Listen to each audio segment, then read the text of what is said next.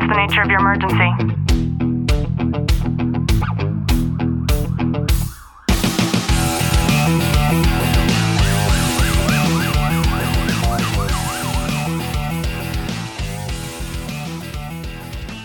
Welcome back to the Tactical Living Podcast. I'm your host, Ashley Walton, joined by Detective Walton. Clint, how are you? I'm good.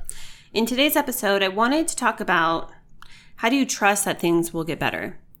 And I know that there are many people who are in a dark place in their life. I know in our police, fire, military, and families Facebook group, there are people who are going through job changes. There are people who are combating cancer. There are people who are elderly and alone. There are cops who are retired and no longer feel a sense of worth in their life. There are so many crazy things happening in our world externally that might have a direct or indirect impact on us. And overall, it can be very easy to only see the dark times. But I wanted to share something with you that was a quote, and I'm I'm going to not not share the quote directly because I can only remember um, what the quote was about. But Joseph Campbell, in one of his books, The Hero's Journey, shares a quote from Schopenhauer talking about how there comes a point in your life where you could look back and have your life look as though it was written by a novelist. So it may seem like things are a shit show right now, but if we do that, if we truly do that, and we look back on the things that have happened in our lives, it really is as though it was created with this divine intention. And in saying that, it's literally living proof for all of us that no matter how bad things might seem right now, there is a design and a reason why things happen the way that they do. And it's hard for us to understand that in the midst of things, but in hindsight and looking back on all that we've gone through in our lives, it really does become this picture perfect, clear story as though it was written in the most divine way possible.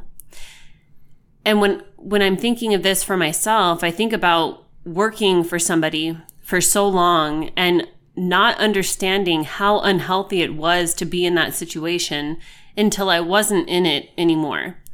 And it is the it is as though it was written in a way that was so perfect because it set me up on this path to be where I'm at right now. And it was hard for me to actualize all of the terrible things that happened during that time span. And it reminds me of being in a bad relationship. I was engaged to somebody who, in looking back at that situation, I, I couldn't believe what had happened when we were no longer set to be married. But thank goodness that that happened, right? And thank goodness that things ended up the way that they did. And sometimes we forget all that we have been through. We don't give ourselves enough credit for all of the things that we've learned that we would have never learned if life didn't feed us these lessons and make us, force us go through the hard stuff and to grind through the shit. And that's what makes us grow. We need to have that type of negative thing happen to us in order for us to expand in a way that we learn lessons from it. We learn better the next time. We realize the things that we're worthy of and the things that are unhealthy for us. It's every negative that we go through will stem a positive and, and times are hard and especially when you're in that negativity spiral, we really see it's it's hard to see the light at the end of the tunnel with that. And in retrospect, looking at those hardships has stemmed so many positives for us on a regular basis. It's hard to look at it because you you don't want to sit and think about that negative process that you went through, but what ultimately came from it? What what's the positivity that stemmed from that experience in itself? Another thing that I'm thinking of is remember when you're young and perhaps it's your parent, perhaps it's not, says to you, like, well, did you die? Or mm. are you dying? Like, then you're fine, right? So it seems as though death would be the ultimate, dem- of course, demise, but the ultimate negative thing that could happen from any situation. And when I'm thinking about that concept of death, the worst thing that can happen is to die or to have somebody die. so I'm thinking about my mom, and I used to have such a terrible fear of not dying and not death per se, but dead bodies. I was I was so petrified of dead bodies.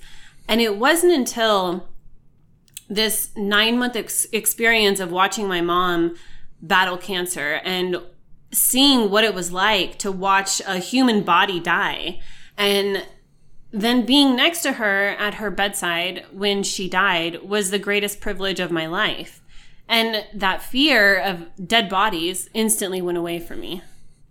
And it's it's that saying and, and you said it is what doesn't kill you make makes you stronger. And that kind of sums up everything that you just said on so many levels. And and we look at the hardships we've gone through and then if you didn't didn't go through that hardship where would you be at now?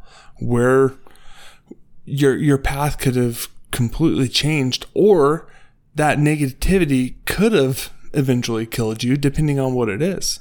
And we talk a lot about as a society we make fun of these people who are privileged for whatever reason right? It could be financially they're privileged or how they were raised or who they were raised with they were privileged. But every level of privilege is different for each of us. And those people who are sheltered and don't experience that for whatever reason they don't have that many hardships those are the people that don't know how to live on the streets streets so to speak.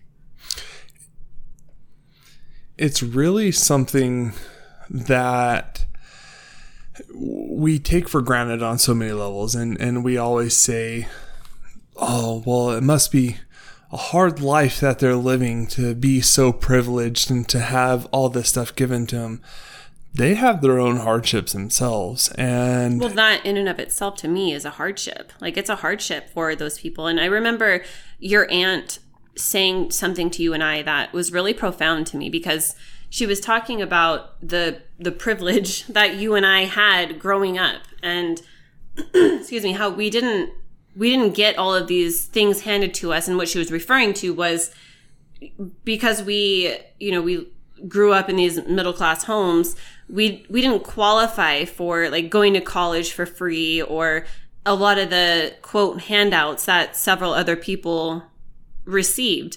And she was sharing that with us in the sense of us being able to understand that because we didn't we didn't have it easy and I mean, we did have it easy in a sense com- in, comparatively compared to other people, but because we didn't have those types of handouts and and things weren't paved for us in a way to where we follow into some kind of governmental rubric that we had to learn the hard way.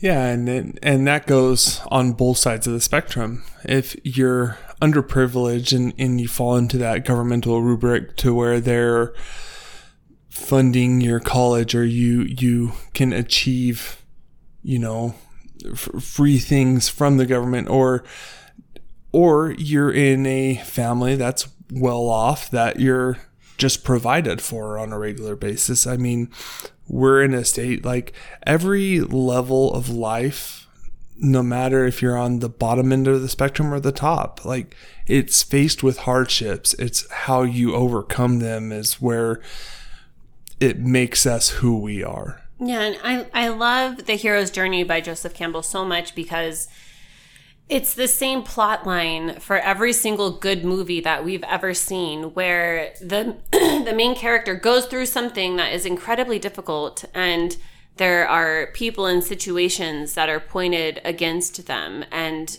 at the end the hero always prevails and even though there might be times of impossibility somehow we all find a way out of it whatever it is and it's an important concept for us to all be able to understand and then to remember.